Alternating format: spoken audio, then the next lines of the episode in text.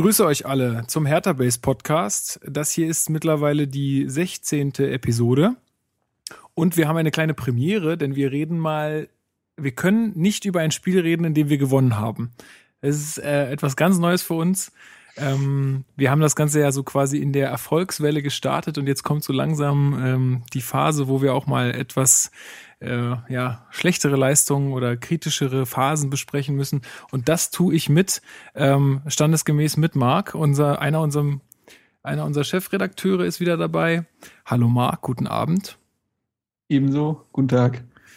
Und äh, auch schon mal dabei gewesen und jetzt ähm, Wiederholungstäter Christopher, einer meiner langjährigsten Freunde und Hertha-Fan und ja, Ah, hi. Das hast du schön gesagt. Hi. Ja, guten Abend. So, ähm, ja, genau. Anfangs wollen wir uns ja immer noch mal bedanken bei den Leuten, die uns ähm, iTunes-Rezensionen hinterlassen, ähm, was immer eine coole Sache ist für uns. Einfach, dann merkt man einfach, dass man irgendwie auch gehört wird und dass man Feedback kriegt.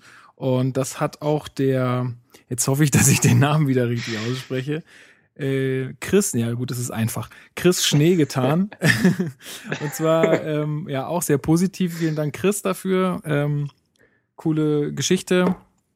Äh, wer auch noch äh, uns rezensieren möchte, immer gerne und so weiter. Ihr kennt das. Ähm, ja, anfangen würde ich äh, fast, weil es chronologisch irgendwie richtig ist, mit dem mit der Pokalauslosung, denn wir hatten ja die kleine Spezialfolge das letzte Mal, wo ich mit Marc äh, im Auto quasi aufgenommen habe äh, und ja, da es war ja noch vor der Auslosung quasi und jetzt ähm, ist ja quasi auch raus, wer unser nächste, äh, nächster Gegner im Halbfinale des DFB-Pokals sein wird. Und ja, damit wollte ich, darüber wollte ich einfach mit euch kurz noch quatschen, äh, was ihr da so von haltet. Ähm, welche Chancen rechnest du dir denn aus, Christopher? Welche Chancen ich mir ausrechne. Also grundsätzlich muss ich erstmal sagen, dass ich ganz froh bin, dass wir endlich mal ein Heimspiel bekommen haben. Also das ist erstmal positiv. Äh, ich habe von vornherein gesagt, ähm, ich will nicht Bayern München haben, egal ob auswärts oder zu Hause, weil das wird immer ganz schwierig, egal in welcher Phase die sind, die gewinnen die Dinger dann irgendwie trotzdem. Äh, das, äh, dem konnten wir zum Glück aus dem Weg gehen. Ähm, Bremen wäre schön gewesen, egal ob auswärts oder zu Hause, hat nicht sollen sein. Ähm, Dortmund dann aber immerhin zu Hause und ich bin eigentlich ganz zufrieden äh, mit dem Los, muss ich sagen. Also Dortmund ist ein guter Gegner, zu Hause ist immer schön, die, die Hütte wird voll sein und ähm, ich sehe das eigentlich positiv. Also bin ganz zufrieden. Okay, und du würdest echt, hättest du auch Bremen auswärts gern gehabt, ja? Ähm, ja, ich muss sagen, also wir haben jetzt auch in Bremen gar nicht so schlecht gespielt, bis auf das Ende, sage ich jetzt mal. Also wir hatten da durchaus auch die Chance zu gewinnen. Also eigentlich hätten wir das gewinnen müssen. Äh, sind da ganz, am Ende dann, sage ich jetzt mal, ein bisschen, ähm, ja, wie soll ich sagen, sind wir aus der Fassung geraten. Ähm, haben das dann am Ende mit einem Punkt nur abgeschlossen, was definitiv zu wenig war. Aber grundsätzlich, glaube ich, haben wir da gar nicht so schlecht ausgesehen über lange Strecken. Ja, das ist natürlich korrekt. Ähm, ja, gut. Ähm, wahrscheinlich ist Dortmund dann doch eine Ecke stärker als Bremen. Ähm, Marc, wie, ähm, wie hast du es empfunden? Hast du dich gefreut oder wie war, was haben da so für Gefühle überwogen, als das Los dann bekannt war? Ähm, also, das war sehr gemischt. Also, ähm, klar sagt man sich, dass Dortmund so, wenn man jetzt die Bayern rausnimmt, ist Dortmund halt die Mannschaft der Saison. Wird wahrscheinlich, wie schon viele sagen, der äh, beste, zweitbeste aller Zeiten. Und äh, klar ist das eine schwierige Mannschaft, aber wir haben jetzt auch im letzten Spiel gegen die bewiesen, dass wir echt Schritt halten können und dass wir tatsächlich bei dem 0 zu 0 auch die besseren Chancen hatten. Ähm, Pokal, um jetzt mal die Phrasen rauszuhauen, Pokal hat seine eigenen Gesetze. Man wird sehen, also jedes Spiel ist da auch für sich. Also ähm, ich, ich, ich halte das echt nicht für unmöglich, ähm, dass wir da weiterkommen. Ich glaube tatsächlich, wie sagt ihr jetzt, äh, ich hatte letztens mit äh, Manne telefoniert vom Hertha Echo, mhm. der sei an dieser Stelle gegrüßt, sollte er uns hören. Äh, der hatte mir gesagt, dass er es sogar gut findet, dass es Dortmund ist und nicht Bremen, weil er glaubt, dass dadurch die Konzentration weitaus höher geschraubt ist, als wenn wir jetzt gegen Bremen hätten spielen müssen. Und das so ein bisschen das Lapidar vielleicht Das ist gut möglich, ja. ähm, dass so die Konzentration bei 110 Prozent, dass wir alles komplett ernst nehmen. Ähm, das ist natürlich auch möglich. Und lustige Statistik: Das letzte Mal, als Hertha ein äh, Pokal-Heimspiel hatte, hatte man zwei in Folge. Ist ein gutes Ohm, würde ich sagen, für dieses Jahr. Okay. Ist ein gutes Ohm. äh, das letzte Mal war es Kaiserslautern und dann Gladbach. Man erinnere sich. Ja, so, solche Ja, dann- Fun Facts brauchen wir. Dann Ja. kann ja eigentlich gar nichts mehr schief Dann gehen. Das ist kann ja nichts mehr geil. schief gehen. Korrekt. Die Statistik lügt es nie. gibt diesmal auch keinen Igor de Camargo. Also schauen wir mal, was in diesem Spiel möglich ist. Äh, Ah, Sokrates gibt's. Genau, und wenn wir den Rasen ja wieder liegen lassen, ich sag mal, dann ist, steigen unsere Chancen automatisch sowieso und dann kann da wirklich nichts mehr schief gehen. ja, läuft. Dann kann nämlich Dortmund auf einmal keinen Fußball mehr spielen. Dann sind Genau. alle Millionen Männer da auf dem Rasen Genau völlig so ist nutzlos. Gut, ähm, ja, vielleicht schließen wir das gleich an, das nächste Thema, ähm, weil es jetzt dazu auch ganz gut passt. Äh, und zwar startete am vergangenen Freitag der Kartenvorverkauf für das ähm, besagte Halbfinale. Und das war jetzt, sagen wir mal, nicht ganz reibungsfrei. Ähm, Marc stand ähm, am Hertha-Fanshop an der Mhm. Gedächtniskirche ähm, Ja, am Europacenter Europacenter, an. Mhm. Und äh, ja, erzähl doch mal, wie, wie ist es dir da so ergangen? Ja, semi-gut, würde ich sagen, durchwachsen. Ähm, ich kam da an um Viertel nach neun, 10 Uhr begann die ganze Chose und äh, stand insgesamt dreieinhalb Stunden an. Gott. Ähm, mit so Zwischenschritten wie, ja, eine Stunde lang habe ich mich nicht einen Meter nach vorne bewegt und immer mal wieder kamen irgendwelche Schreckensmeldungen innerhalb, außerhalb dieses äh, Fanshops, was denn momentan da drin los sei. Zum Beispiel muss man sich vorstellen, äh, Ticketverkauf auf Dortmund, der Andrang ist riesig und das Kartenlesegerät ist kaputt. So, da, da ist man dann so kurz davor auszurasten. Ne? Ähm, Stimmung war auch dementsprechend. Also wirklich keiner hatte mehr irgendwie Bock in der Schlange. Äh, man muss sich auch vorstellen, da waren, also die Frau vor mir, okay, nicht nur, dass sie mich die ganze Zeit vollgequalmt hat mit ihren Kippen, hatte die ganze Zeit Rückenprobleme dann. Ich, ähm, vor mir waren noch welche mit äh, Baby- und Kinderwagen und so weiter. Also ist ja nicht so, dass nur stattliche, sportliche Männer wie ich da standen äh, und diese dreieinhalb Stunden problemlos durchgehalten haben. Ähm, was auch lustig ist, man muss sich vorstellen, der Hertha Fanshop in Europa Center besteht aus zwei Etagen und man musste runter. Das ist so eine Wendeltreppe. So, und jetzt ratet mal, was passiert ist, nachdem ich auf der Hälfte der Wendeltreppe stand. Dann haben sie sich gedacht, ey, wir haben doch sogar noch eine Kasse oben. Jetzt machen wir sie auf nach drei Stunden. so. Alles nur, um dich zu ärgern. So ungefähr. Ja, dann musste ich noch, äh, musste ich ja noch zur, muss ich noch äh, zur Sparkasse rennen, Gebühren zahlen, weil ich dann Geld abheben musste, weil man ja nur mit Bargeld zahlen konnte und so. Ey, wirklich, ich, ich, ich war so dermaßen angefressen, das kann man sich nicht vorstellen. Und wir haben ja dann Fotos von den anderen äh, Plätzen gesehen oder den anderen Verkäufen und da sah es ja überall so aus. Und alle haben sich in den Kommentaren auf der Homepage beschwert und auf äh, der Facebook-Seite. Also das war absolut dermaßen schlecht organisiert. Ähm, und nee, also wirklich, äh, man, man weiß doch, was da passiert, was da für ein Ansturm sein wird und so weiter. Und völliges Unverständnis für mich, äh, wie man da sich so dämlich anstellen kann. Da ist Ähm. Hertha BSC das ist einfach nicht mehr gewöhnt. Ja, also das gibt's, gab es bei denen lange Zeit nicht in den Köpfen. Solche, so, so einen Andrang kennen die doch gar nicht. Also Ja. wirklich, aber nee, ehrlich.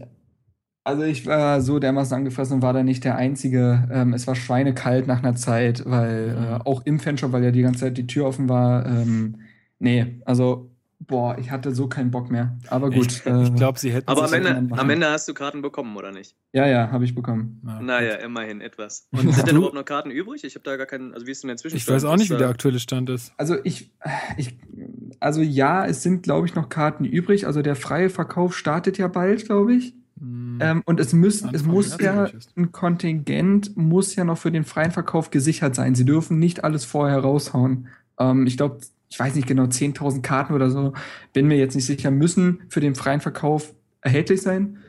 Ähm, was mich auch nervt ist, wenn dann vor mir Leute dann ankamen und erstmal acht Dauerkarten hingelegt haben und gesagt haben, ja, ich hätte jetzt gerne 320 Tickets, dann ist man genervt.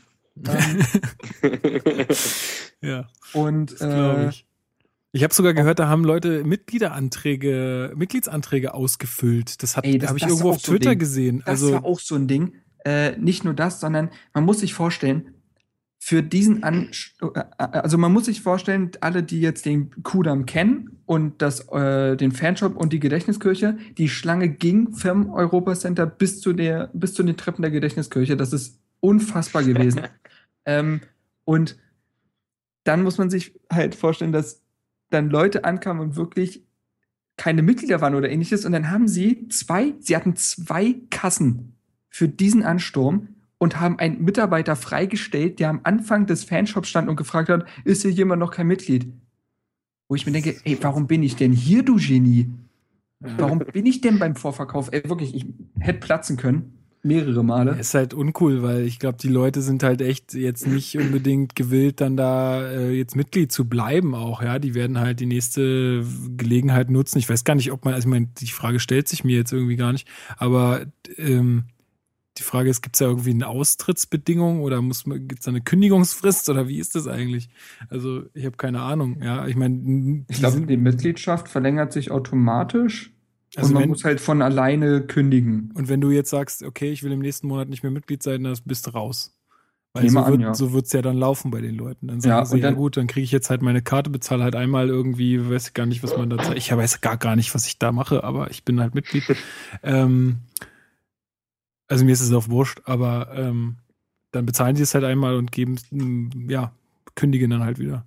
Auch gut war jemand, der dann diese Treppe wieder hoch musste, weil ihm unten im Fanshop gesagt wurde, seine, sein Mitgliederausweis wäre nicht gültig. So, und so, der musste dann nach oben wieder und sich beschweren und das musste geklärt werden und dann kam, war, war noch zwei Millionen Reporter waren dann noch da drin, was noch alles enger wurde, weil dann Morgenpost irgendwie ankam. Ja, da steht doch ein Mädchen draußen und hat so durch die Scheibe geguckt, das ist ein schönes Motiv, können wir der mal kurz eine Hertha-Mütze aufsetzen? Ihre Mütze ist weiß. Wo ich mir denke, was habt ihr für Probleme? Wirklich. Und Ja, dann das will man einfach nur so. Fußball gucken, ne? Das ging ja, nur also so. halten wir mal fest, das Ganze war echt so, so, so äh, suboptimal äh, Ja. organisiert, wie es nur geht. Ich glaube, sie hätten sich einfach einen Gefallen damit getan, da sich einfach mal ein bisschen mehr reinzuknien. Das hätte wahrscheinlich den Mitarbeitern geholfen, weil die fanden das wahrscheinlich auch nicht lustig. Ähm, und den, den, äh, den Kunden natürlich sowieso, also uns.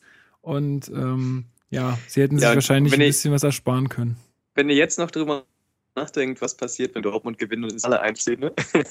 dann wird da alles gestürmt. Tja, Ja. Ja. das kann gut Naja. sein. Ähm, ja, Christopher, hast du eigentlich eine Karte? Äh, nee, habe ich nicht. Okay, gehst du nicht hin oder schaffst du es nicht oder wie? Ähm, Weiß ich noch gar nicht. Also ich habe mich jetzt, um ehrlich zu sein, noch nicht darum bemüht. Ähm, weiß ich noch nicht. Also wenn spontan sich irgendwas ergibt, dann gehe ich sicherlich hin. Du weißt das ja vielleicht über Lukas Zimmermann oder so Konsorten so. Ja, ja. Die haben dann manchmal noch eine Karte übrig und ähm, vielleicht schließe ich mich denen dann noch an. okay. Aber so geplant ist es nicht, aber ist auf alle Fälle. ja. ja, ich werde es wahrscheinlich auch nicht schaffen unter der Woche. Das, ähm, also sollte es das Finale werden, dann werde ich alles daran setzen, dabei zu sein. Aber ähm, ja, die Strecke Nürnberg-Berlin ist jetzt auch nicht die. Ja, ich Kleinste. glaube, wir tun gut daran, wenn wir da auch jetzt mal noch nicht drüber sprechen. Also Ja, finde ich auch. erstmal, Erstmal müssen Ne? wir es gewinnen. Genau.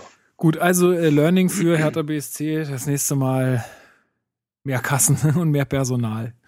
Und was ich mich auch frage, ist, warum nicht viel mehr Leute online bestellt haben. Also ich meine, klar, die Server sind teilweise irgendwie auch zusammengebrochen, aber das ging auch wieder nach einer Weile. Ist doch besser, als sich da irgendwo anzustellen. Naja. Eben weil es ja so unsicher ist, machen, stellen sich die Leute ja an, weil sie Ja, denken, ja. okay, wenn ich jetzt physisch gesehen der 40. in der Schlange bin, dann kriege ich auf jeden Fall Tickets und online kann ich auf Warteschlangenplatz 800 gestellt werden. Ja, Mhm. ich denke mal, das so ist es echt unangenehmer, aber auch sicherer insgesamt. Ja. Na gut. Ja, dann kommen wir doch zu den Spielen, die vergangen sind. Das ist einmal die Partie gegen Stuttgart und einmal die Partie gegen Wolfsburg. Fangen wir natürlich mit Stuttgart an. Äh, es war etwas äh, veränderte Ausgangssituation, da ähm, Pekarik für Weiser gespielt hat und Chigechi für Kalu. Ähm, ja, Weiser mit Muskul, also beide eigentlich mit muskulären Problemen. worauf das jetzt zurückzuführen ist. Also ich, ich vermute ja mal so ein bisschen, dass dann doch das äh, Spiel in Heidenheim doch irgendwie ziemlich viel äh, Kraft gekostet hat. Äh, beziehungsweise da die Platzverhältnisse und das Wetter und alles irgendwie nicht so optimal war und die beiden ja nun auch wirklich kaum eine Minute verpasst haben in der letzten Zeit. Und ja, somit mussten wir quasi auf zwei unserer besten Offensivleute verzichten. Ähm, ja, und weil Marc das so gut kann, kann er jetzt mal so ein bisschen den Spielverlauf kurz äh, abreißen. Ersten zehn Minuten gehörten komplett Stuttgart. Ähm, die haben wirklich äh, quasi wollten den Schwung aus den letzten gewonnenen Partien mitnehmen und haben gleich zu Anfang richtig Druck gemacht. Man könnte schon fast vom Powerpressing reden. Also Hertha kam da jetzt nicht wirklich zum Zuge. Ähm, was das Einzige, was gefehlt hat, waren halt die wirklichen Chancen. Also ähm, da kam nicht viel. Ähm, Hertha fand sich dann immer mehr in die Partie und man muss auch sagen, zum Ende der ersten Halbzeit fand ich sie auch echt besser als Stuttgart. Also da haben sie dann echt die Kontrolle übernommen und hatten auch so die ersten äh, Möglichkeiten. Man nehme zum Beispiel die Chance von Ibisevic, äh, die er durchaus machen darf, aber Tütern das natürlich auch gut hält. Ja, also ich glaube auch, dass, äh, dass der Tütern da echt, der hat es einfach ziemlich gut gehalten, ey. Also ja. das war schon viel besser. Ähm, Vorlage übrigens von Chigachi gewesen, äh, der oft kritisiert wurde in diesem Spiel, aber ich habe ihn gar nicht so schlecht gesehen. Besonders in der ersten Hälfte fand ich ihn gar nicht schlecht und der Pass hat es belegt. Ähm, ja, dann ging es in die Pause, 0-0, soweit, so gut. Und dann wurde es erstmal ein offener Schlagabtausch eher in der zweiten Hälfte, bis Hertha halt wirklich die bis äh, Hertha so ein bisschen die Kraft ausging. Stuttgart führte dann 1 zu 0 ähm, durch Serie Dier. Unhaltbarer Ball für Jahrstein. War so ein bisschen Kuddelmuddel und Dier kommt aus dem Rückraum und macht den Ball dann rein mit einem schönen Außenrissschuss. Ähm, ein bisschen ähnlich wie das Tor gegen Wolfsburg jetzt irgendwie so, habe ich so im Kopf. Sah, also, ja, ja, von der Position und so weiter passt es tatsächlich, ja. Ähm, und ja, dann äh, ging Hertha einfach die Puste aus. Das Spiel gegen Heidenheim äh, hat in den Beinen gesteckt. Man muss auch sagen, ich weiß, das ist jetzt ein heikles Thema momentan bei Hertha, aber der Rasen von Stuttgart hatte ich das Gefühl. Also wenn Hertha wegen des Rasens kritisiert wird, dann frage ich mich, was Stuttgart da fabriziert hat mit ihrem Rasen. Das ist ja wirklich der absolute helle Wahnsinn gewesen. Ganz kurz, möchte das kurz anreißen. Ähm, der war so schlecht, das hat man daran gemerkt, Pässe kamen quasi gar nicht an. Also Darida konnte überhaupt nicht sein Spiel aufziehen ähm, beispielsweise. Was auch, die Spieler hatten null Halt, also die haben sich, die haben ewig gebraucht, um sich zu drehen, um die eigene Achse, weil die keinen Halt im Rasen hatten. Und das hat das Spiel extrem langsam und ungenau gemacht. Ähm, was Hertha, die ja gerne den Ball kontrollieren und viel mit Passstaffetten arbeiten und so weiter, nicht liegt. Und äh, ja, letztendlich ging Hertha die Puste aus. Stuttgart macht konsequenterweise das 2 zu 0 und gewinnt die Partie verdient. Ja, so sieht es erstmal aus. Ja gut, dann lass uns doch mal auf ein paar Sachen nochmal genauer eingehen. Also genau. nochmal zum Thema Chigerchi. Ähm, Christopher, ich weiß nicht, wie du es gesehen hast, aber ich glaube, die einzige gute Szene, die ich von ihm gesehen habe, also ich meine, ich achte da jetzt auch nicht so heftig drauf, wie die einzelnen Spieler jetzt agieren. Ähm, Marc schreibt immer die Einzelkritiken, aber das mache ich natürlich ja. nicht. Aber die einzig wirklich gute Aktion, die ich gesehen habe, war wirklich dieser Pass auf Ibisevic, der war halt genial. Aber sonst war das schon, ah, ich weiß nicht, das also, ich, hat mir nicht gefallen. Ähm, ich sehe das eigentlich ganz genauso wie du. Also als Marc das schon erzählt hat, wollte ich eigentlich schon fast zwischengrätschen. Aber ähm, ja, wie gesagt, dem ist da gar nicht so viel hinzuzufügen. Ich fand Zigerze jetzt auch nicht so stark, definitiv nicht. Ähm, eher im Gegenteil. Also gut kann auch mit den Platzverhältnissen zusammenhängen, irgendwie, dass er mal ausgerutscht ist oder im Zweikampf jetzt nicht so wirklich bissig war oder sich da einfach ausnehmen hat lassen. Aber ähm, ja, ich sehe das ganz genauso wie du. Also der einzige schöne Moment war eben dieser Pass auf Ibisevic und den kann er tatsächlich machen. Obwohl, das der auch schon gesagt, ganz gut gehalten hat. Aber man hätte durchaus, wie gesagt, auch hier in eine Führung gehen können und dann wäre es vielleicht nochmal anders ausgegangen. Ähm, ja, dann, wie gesagt, läuft es halt in der zweiten Halbzeit andersrum. Ähm, Darida macht eigentlich einen Fehlpass. Das begründet aber dadurch, also ich habe das sowieso mir schon immer die Frage gestellt, warum die das immer so oft über den, über den Torwart, über Jahrstein hinten machen. Die geben den ja quasi einen Pass und dann kommt jemand entgegen und der wird dann angespielt, sag ich jetzt mal, der den Pass wieder zurückgibt und dann kommt der weite Ball nach vorne. Und ähm, wenn da die gegnerischen Stürmer einfach schnell draufgehen, dann kommt der Torwart so oder so einfach in Bedrängnis. Und so ist es ja vom Grund her, sag ich jetzt mal, auch entstanden in Stuttgart. Ähm, Jahrstein, also beziehungsweise Brook spielt dann auf äh, Jahrstein, Jahrstein zu Rieder. Und ähm, Ja, Darida macht dann halt, auch wenn es ungewöhnlich ist, sag ich jetzt mal den Fehlpass oder den nicht oder den ungenauen Pass, den der Gegner abfängt und dadurch entsteht das Tor. Ähm, das ist der eine Knackpunkt. Der andere Knackpunkt ist aber auch, dass Brooks, sag ich jetzt mal direkt nach, nicht ausgleicht. Also der trifft ja dann, sag ich jetzt mal, den Pfosten direkt von der Ecke dann. Oder ich weiß nicht, ob es eine Ecke war, trifft er den Pfosten. Und hätte man da den Ausgleich nochmal geschafft, weiß ich nicht, vielleicht wäre das Spiel dann auch nochmal in eine andere Richtung gelaufen.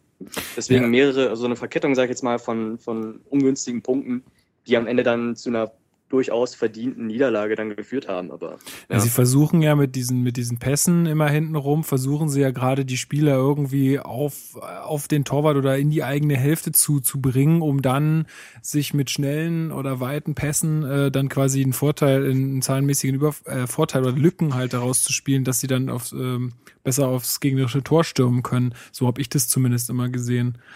Ähm, ja, weiß ich nicht. Ist halt ein, ja, ist halt ein taktisches Sinn. Mittel. Das ist jetzt, also im Rasenfunk haben sie jetzt auch wieder, auch hier der Bundesliga-Podcast, haben sie jetzt auch wieder gesagt, ja, und es ist überhaupt nicht schön anzuschauen und was das immer soll und weiß ich nicht, ähm, also ich, keine Ahnung, ich finde, das ist, äh, läuft ja anscheinend. Also es, es klappt ja. Sonst, Ich finde, äh, das ist ein total legitimes Mittel. halt nicht Also, in Stuttgart. Also, ja, gut, klar, du hast natürlich die- recht. Ähm, ich sehe das auch so. Das macht schon Sinn. Aber gerade, wie er schon sagt, jetzt hast du eine ganz schlechte schlecht Verbindung gerade. Ja. Das ist eine ganz schlechte Verbindung gerade. Ähm, ich mach, wir warten einfach mal kurz. Ich, äh, ich wollte noch kurz was zum ersten Tor sagen. Ja. Ähm, und zwar rutscht der auf, auf, auf, äh, aufgrund des schlechten Rasens rutscht der Pekarik auch weg. Ich glaube, dass wenn Pekarik da nicht weggerutscht wäre, er zwei, drei Meter schneller oder ähm, ja, zwei, drei Sekunden schneller am Mann gewesen wäre und da vielleicht sogar Siridier noch ähm, gehindert hätte am Schuss also müsst ihr euch nochmal angucken, er rutscht, er rutscht irgendwie blöd weg und kann deshalb nicht schnell genug am Mann sein. Er hätte vielleicht den noch blocken können oder vielleicht wäre er auch durch, durchgerutscht, kann natürlich auch sein, aber ich glaube, das war so äh, mit ein entscheidender Punkt, dass, dass da das Tor überhaupt nicht verteidigt werden konnte. Das Ähm, ist ganz kurz, das ist beim 2 zu 0 auch zu sehen mit dem Rasen. Also, das klingt jetzt total so, als wäre das äh, die absolut großen Entschuldigungen. Und eigentlich hätte Hertha gewinnen müssen, das natürlich nicht. Aber auch beim 2 zu 0 musst du sehen, dass die Hereingabe kommt und der Ball so holprig ist und Langkamp mehr oder weniger, auch wenn da reingegritscht wird vom Stuttgarter, äh, den Ball gar nicht treffen kann. Theoretisch gesehen hätte Langkamp den sogar noch irgendwie zur Ecke absch äh, äh, abschlagen können oder ähnliches. hm. Muss man auch drauf achten, der, der, der, der, der Ball hüpft so quasi an ihm vorbei dann. ja. Ähm, sieht ganz komisch aus. Und äh, ja, gut, aber beide hatten dieselben Bedingungen. Ähm, das darauf ist es ja immer runterzubrechen. Stuttgart hat es auch verdient gewonnen, aber klar, Hertha hatte auch gute Chancen. Also nehmen wir den Außenriss, äh, den Außenpfostenschuss von Brooks, die Chance von Ibisevic. So viel mehr war es da nicht, aber es war auch kein wirklich auffällig schlechtes Spiel von Hertha. Es wirkte bloß etwas, ja, Hertha war einfach tot vom Pokalspiel, da Mhm. kam einfach nicht mehr viel und ähm, gut, jetzt kann man noch mal, könnte man noch mal über die Einwechslung reden von Dardai. Ja, ich würde gerne vielleicht das nochmal ähm, ja. noch mal kurz ähm, Christopher fragen, ob er jetzt wieder besser zu hören ist. Ähm, ähm, ja, versteht ihr mich denn jetzt überhaupt besser? ja, es geht. Oder ist immer noch. Jetzt wird's langsam Okay, besser. gut. Es wird langsam besser. Es, Ähm, es wird, es wird. Uns hat natürlich auch so ein bisschen die Offensivkraft gefehlt. Also jetzt gerade, wenn man jetzt mal den direkten Vergleich anstellt zu Wolfsburg, auch äh, zu dem Wolfsburg-Spiel, äh, Kalu und Weiser waren natürlich auch, also ich, siehst du wahrscheinlich genauso wie ich, natürlich auch herbe Ausfälle, was uns äh, offensiv auf jeden Fall Kraft geraubt hat. Oder bist du da anderer Meinung? Ja, definitiv. Ist jetzt die Frage, ähm, spielen wir jetzt schon quasi das, das Wolfsburg-Spiel an oder ähm, möchtest du noch beim Stuttgart-Spiel bleiben? Nee, ich würde schon gerne beim Stuttgart-Spiel bleiben, aber das ist ja, das ist ja quasi auch so mit ein, ein Punkt gewesen, was ich, warum ich glaube, dass wir auch da einfach zu ungefährlich waren. Ja, also an sich stimmt das, aber wie gesagt, das hat Marc ja auch schon gesagt, wir hatten trotzdem auch unsere Chancen, um entweder in Führung zu gehen oder zumindest auszugleichen. Deswegen kann das, also gebe ich dir recht, definitiv, wir waren harmloser als sonst, aber wir hatten es alledem trotzdem, also die Chancen, sag ich jetzt mal, und wenn wir die genutzt hätten, dann wäre es vielleicht in eine andere Richtung gegangen. Ja. Ähm, Marc, du wolltest über die Einwechslung sprechen. Ja, also klar, es gab das positive Highlight mit der Einwechslung von Julian Schieber.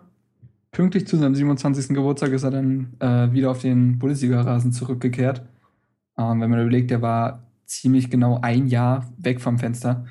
Ähm, und ja gut, hat jetzt noch ab der 60. dann spielen dürfen, war leider gar kein Faktor. Ähm, ich weiß auch nicht, ob das wirklich zu erwarten war. Äh, ob, also ich weiß nicht, klar sagt man sich, gut, man liegt zurück, man möchte nochmal alles reinwerfen, aber gut, Julian Schieber hatte nun mal null Spielpraxis. Ich glaube, Dardai wollte auch einfach Äh. nur die Stuttgarter ein bisschen ärgern. So. Kann auch sein, dass man auf das Glück gesetzt hat, dass Schieber gegen seinen Ex-Verein trifft. Äh, ja, und dann wechselt man halt noch Johannes Vandenberg ein. 18 Minuten vor Spielende. Und da muss man sich wirklich fragen, also klar, äh, kann Vandenberg in gewissen Situationen als Einwechslung nicht unbedingt schlecht sein. Nehmen wir zum Beispiel, man führt und man möchte den offensiv starken, aber defensiv nicht wirklich veranlagten Kalu rausnehmen und nimmt dafür den Vandenberg rein. Da will ich gar nichts sagen. Ähm, aber wieso man, wenn man hinten liegt mit 1 zu 0, ein Defensivspieler, und das ist Vandenberg, selbst wenn er linker Mittelfeldspieler zum Beispiel spielt, ähm, warum man dann einen veranlagten Linksverteidiger bringt, das ist mir einfach schleierhaft. Also ich kann es einfach nicht erklären. Ich verstehe es nicht. Ähm, ja. Und das ist, diese, diese Einwechslung treffen ja immer wieder auf das Unverständnis der Leute. Und äh, diese Einwechslung reiht sich da nahtlos ein. Ja, zumal ich auch nicht wirklich sagen kann, ich meine, vielleicht hat Christopher darauf eine Antwort, aber ich, ich wüsste halt auch nicht, welchen Mehrwert Vandenberg da jetzt die Mannschaft bringt in solchen Situationen. Naja, also meiner Meinung nach, glaube ich, wollte Dada einfach über die Außen ein bisschen mehr Druck machen und da gibt es einfach ein ganz einfaches Beispiel. Denkt einfach zurück an das Spiel gegen Bremen, da wurde Vandenberg auch eingewechselt und er macht irgendwie, keine Ahnung, zwei Minuten später geht er über die Außen, bringt den Ball rein und Kalu macht das Tor. Und ich glaube, das war einfach der, der Gedanke, den Dada ja auch vorher hatte. Hm, Ja, das hatte ich ja auch schon nach dem, nach dem Heidenheim-Spiel gesagt, dass das irgendwie jetzt so ein bisschen sein Kredit ist oder das, was er sich halt auch von ihm wünscht, wenn er ihn einwechselt. Ja. Ähm, gut, es hat jetzt, also bis auf Heidenheim, weiß ich nicht, wann es sonst noch funktioniert hat, aber Na, Äh, gegen Bremen war das nicht. Also nicht äh, meine ich ja. Ja, ja, ja, Ja. meine ich ja. Ähm, ich meine, Vandenberg hat jetzt elf Einsätze in, in dieser Saison gehabt und zehnmal wurde er eingewechselt und er, er hatte eine wirklich gute Szene. Ich weiß Ja. nicht, ob das eine wirklich gute Quote ist. Und äh, das ist nochmal ein Thema für sich, das Fass möchte ich nicht wirklich aufmachen, aber man hätte ja durchaus andere Optionen auf der Bank gehabt. Aber da muss etwas ganz im Argen liegen, weil da passiert ja eher gar nichts. Ich glaube auch, dass da einfach auch irgendwie so ein bisschen, ja, ich will jetzt nicht irgendwie, äh, da da jetzt irgendwie unterstellen, dass er jetzt da persönliche Vorlieben oder so. Ich meine, klar, das hat auch ein Trainer hat seine persönlichen Vorlieben, aber da muss es irgendwie an der Trainingsleistung, an was auch immer, irgendwas muss da sein, dass, dass, dass da doch immer Vandenberg den Vorzug kriegt. Ähm, also wenn da jemand mehr weiß von euch, äh, oder wenn er, wenn jemand meint, mehr zu wissen, dann ähm, gerne schreibt es einfach in die Kommentare oder klärt uns auf. Ähm, ich wüsste es gern. Vielleicht, äh, bevor wir das Spiel abschließen, noch eine Personalie. Ähm, Vedat Ibisevic. Insofern würde ich den gerne ansprechen, dass äh, er eigentlich ein gutes Spiel abgeliefert hat. Sein typisches Spiel, also hat sich vorne aufgerieben, Zweikämpfe geführt, gewonnen, Räume erobert und so weiter. Das war alles super. Er hat auch äh, viel Gefahr ausgestrahlt, aber ich hatte das Gefühl, er wollte es zu sehr zu dem Spiel machen, was äh, dann später in den Zeitungen erscheint, wie Ibisevic zeigt es seinem Ex-Verein, der ausgestoßene Spieler ringt sein, äh, sein Vere- Ex-Verein nieder. Solche Überschriften hat man ja schon zuhauf gesehen und sowas wollte Ibisevic, hatte ich das Gefühl, erzwingen. Und dafür war er sehr wenig mannschaftsdienlich in seinem, äh, in seinen Chancen. Zum Beispiel äh, hat er den Ball und könnte locker auf Darida in die Strafraummitte spielen, der sehr wahrscheinlich das Tor macht Viel besser postiert ist, ja. zwei Millionen Mal besser postiert, aber nein, was macht Ibisevic? Schießt einen völlig ungefährlichen Ball direkt auf Tyton, der sich da sicherlich innerlich bedankt hat. Und äh, solche Szenen gab es oft. Er hat, er ist ein, Ibisevic ist mit totalen Scheuklappen durch die Partie gerannt. Und das hat richtig wehgetan, wenn er dann besser postierte Spieler nicht gespielt, angespielt oder gesehen hat. Denn das haben wir schon anders erlebt. In der Hinrunde erinnere ich an das Spiel gegen Mainz oder an die letzten Spiele, wo er extrem mannschaftsdienlich war, vier Assists gesammelt hat. Äh, also wir haben ihn schon ganz anders erlebt und Ja. gegen, gegen Stuttgart hat mich das wirklich genervt in Du wirst, manchen Szenen. du wirst total recht haben. Also genau das wird es wahrscheinlich gewesen sein. Er wollte halt einfach äh, da seine Tore machen, weil ich glaube, er hatte jetzt dann echt letztendlich oder zuletzt nicht äh, so die beste Zeit in Stuttgart und ja, wollte es einfach allen zeigen. Und ähm, ja, ist ein bisschen in die Hose gegangen. Aber ja, gut, ist, ja, ich meine, ist auch irgendwo menschlich, aber eigentlich als Profi darfst du sowas nicht machen. Ich würde gerne noch eine andere Sache noch nennen, äh, die auch schon immer genannt wurde in dem Zusammenhang, aber eine Szene mit Timo Werner hat mich extrem beeindruckt. Ähm, er wird eigentlich gefault im Strafraum, hätte sich locker hinlegen können und so, dann ja. hätte es einen Ja, ja. Elfer gegeben.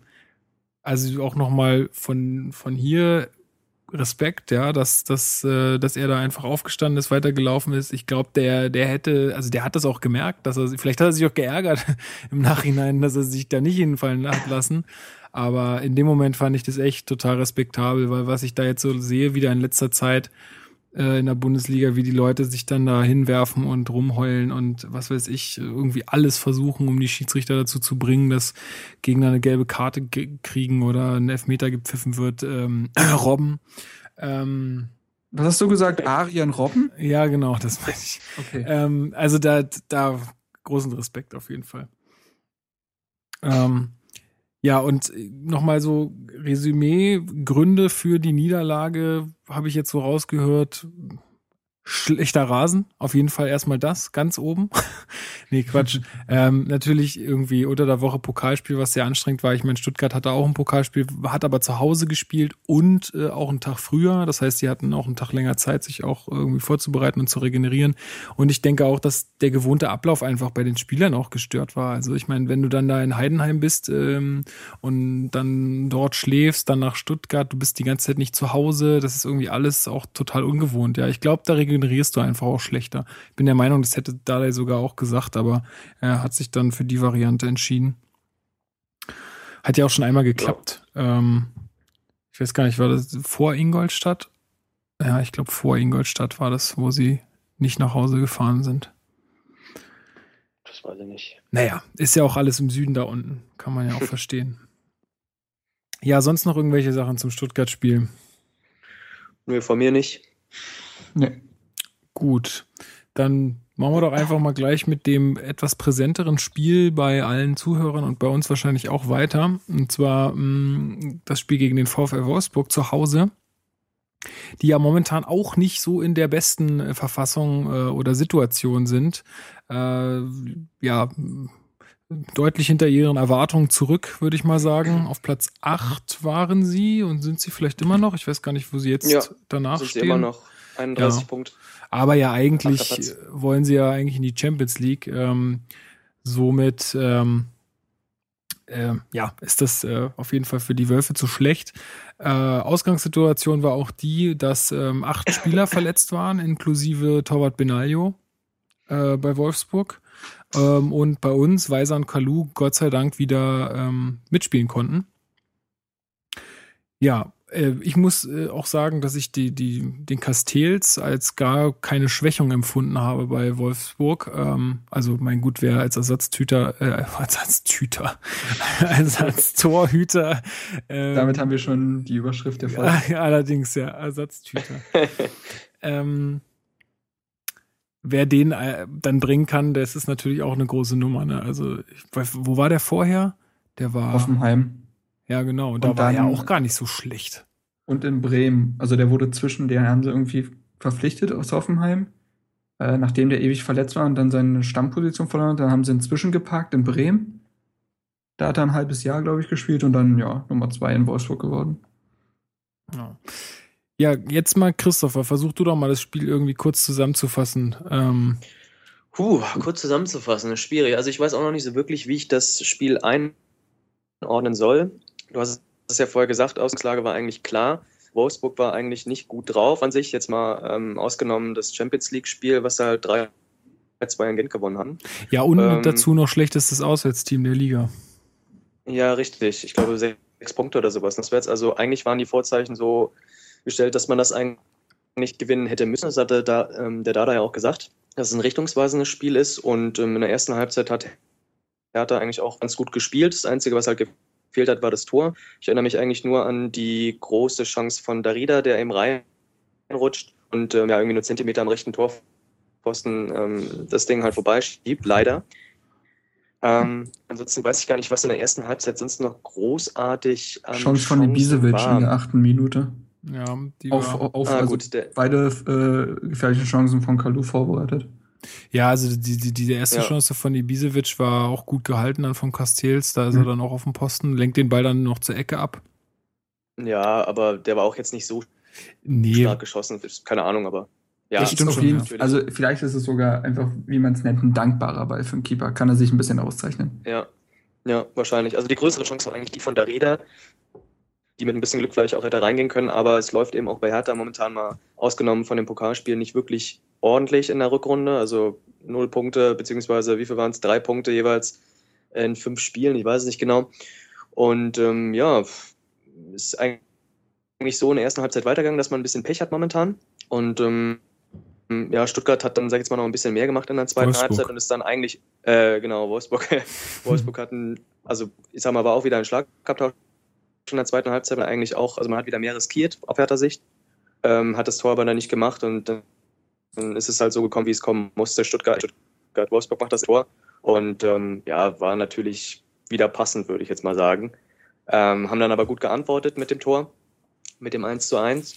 Und ähm, ja, gegen Ende muss man aber sagen, dass man durchaus auch noch Glück gehabt hat mit dem einen Punkt, weil Wolfsburg ja da noch ganz große Chancen da jetzt mal in der letzten Minute hatte. Zumindest äh, die von Schäfer war ja sehr groß und die von, von Gustavo, glaube ich, die wäre sowieso abgepfiffen worden, weil ähm, nach einer Ecke der Dante, glaube ich, geschoben hat. Ich weiß es nicht hundertprozentig, aber ich glaube, dass das abgepfiffen worden wäre. habe ich auch gehört. Ja, so sagt man sich. Ich habe das vor Schock anscheinend nicht mitbekommen, die aber, Legenden sagen. aber so wird's von vielen berichtet, ja. So wurde anscheinend abgepfiffen. Genau, aber Schäfer hatte danach ja trotzdem nochmal die Mhm. riesige Chance. Das heißt, man ist eigentlich mit dem Punkt gut bedient. Und ähm, passt, wie gesagt, zur Rückrunde momentan, dass man einfach so noch nicht so wirklich äh, Glück hat oder das Glück von der Hinrunde hat. Und ähm, ja, aber an sich hat Hertha nicht schlecht gespielt. Und man muss ja auch dazu sagen, also jetzt der, der Weiser war ja wieder dabei, Kalu war da, der für mich ein ganz, ganz starkes Spiel gemacht hat, also auch mit seinen Aktionen generell, wie er vorbereitet hat in der ersten Halbzeit. Und dann natürlich auch das Einzel selber, wie er das dann gemacht hat, war schon klasse. Ähm, aber weiß ich nicht, ein Punkt war eigentlich aus meiner Sicht zu wenig für Hertha. Also Mhm. Hertha hätte schon sich wirklich absetzen müssen, gerade weil die Konkurrenz eigentlich mehr oder weniger mitgespielt hat, also mit Leverkusen, mit Schalke, die jetzt alle nicht gewonnen haben. Ähm, deswegen ein Punkt am Ende glücklich, aber eigentlich zu wenig für Hertha. Ja, ich sag mal so, also ich habe nach der Partie gesagt, in der Hinrunde hätten wir das Spiel gewonnen. Da hätten wir Ja. auch in der, in, der, äh, in der ersten Halbzeit schon das 1-0 gemacht, weil wir einfach äh, da so effizient waren. Jetzt äh, merkst du, okay, wir brauchen irgendwie drei, vier, fünf Chancen, um, um ein Tor zu machen. Ähm, und das war einfach in der Hinrunde noch anders. Da waren die Dinge halt drin. Und zwar beim Hm. ersten oder Ja. zweiten Mal. Und ähm, das geht uns jetzt gerade so ein bisschen ab. Also das ist jetzt gerade momentan einfach die Stärke, die wir nicht mehr haben. Ähm, ja. Aber ja, du hast das ganz gut zusammengefasst. Ähm, Weiser hat sich in der ersten Halbzeit irgendwie ein bisschen zurückgehalten. Dada hat dann auch irgendwie gesagt, naja, seine erste Muskel, Muskelverletzung und vielleicht hat er sich noch nicht so ganz getraut oder so. Und als er sich dann in der zweiten Halbzeit auch mehr nach vorne getraut hat, kam auch irgendwie offensiv mehr. Also, wie du schon sagtest, dann wurde es, dann war es irgendwie mehr der offene Schlagabtausch, den, den man sich so erhofft hatte. Weil Ja. erste Halbzeit war ja nun wirklich, also wenn man da jetzt nicht irgendwie auf der Seite von irgendeiner Mannschaft steht, dann ist das ja echt alles andere als schön gewesen. Das hat ja Ja, Marcel Reif definitiv. bei Sky auch äh, wirklich wahrscheinlich jede drei Minuten betont. Ja, der war Ähm. ja sowieso wieder kaputt. Patrick Weiser. Genau, der Patrick Weiser hat er sich in der halb, zweiten Halbzeit auf jeden Fall besser angestellt.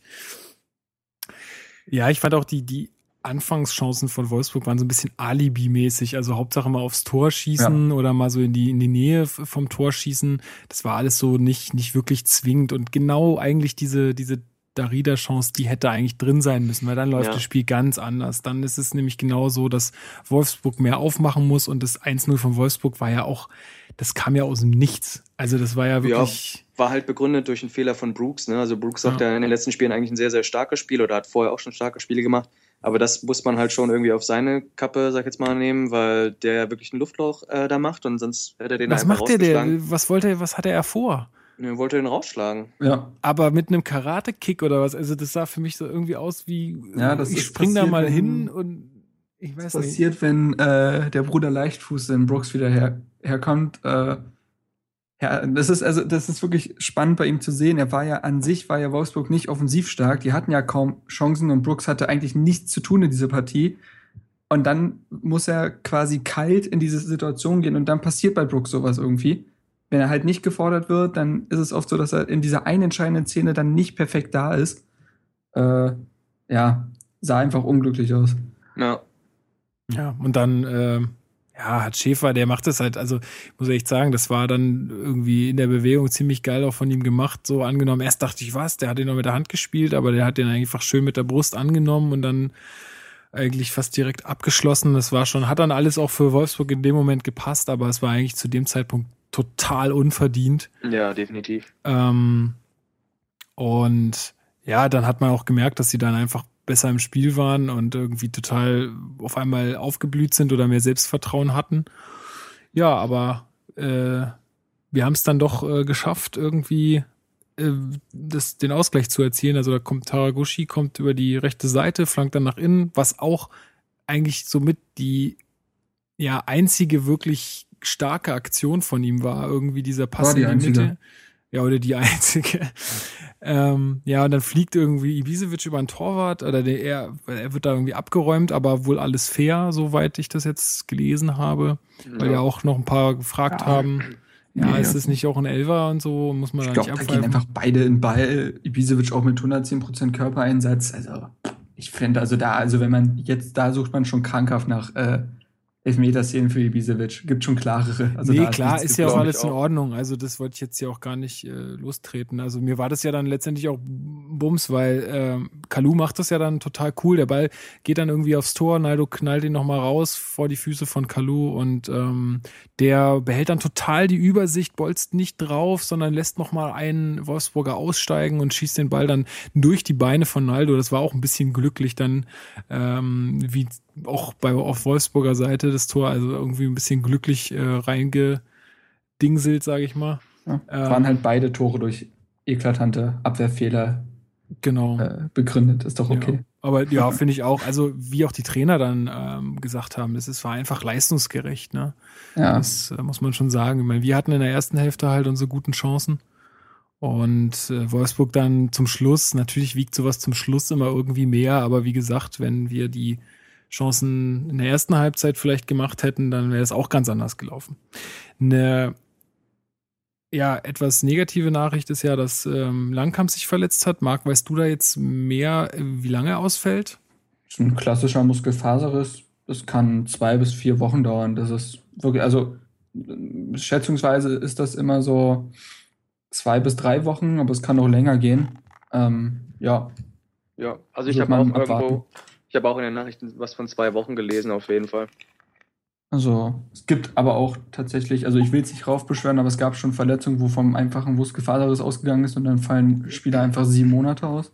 Ja. Das gab es auch schon. Äh, ich glaube, das hat auch damals mit Ribery so angefangen, dass der Muskelfaserriss haben sollte. Und wir wissen, dann ist er irgendwie über ein Jahr ausgefallen. Ich will es nicht beschreien, ne? aber äh, erstmal klassischer Muskelfaserriss. Ja, aber wir haben ja durchaus eine Personal hier im Kader, ohne dir das jetzt vorwegnehmen zu wollen, die das durchaus überhaupt ausgleichen kann. Ja, also ich, freut mich, äh, dass du es ansprichst, weil ich war auch sehr, also nicht erfreut über die Verletzung von Langkamp, aber ich habe mich gefreut, dass Niklas Stark äh, äh, da auch mal wieder jetzt zum Einsatz kommt. Weil Den halte ich für sehr talentiert und irgendwie, ja, ich mag den Kerl irgendwie. Und ja, sag doch mal ein bisschen was zu seiner Leistung.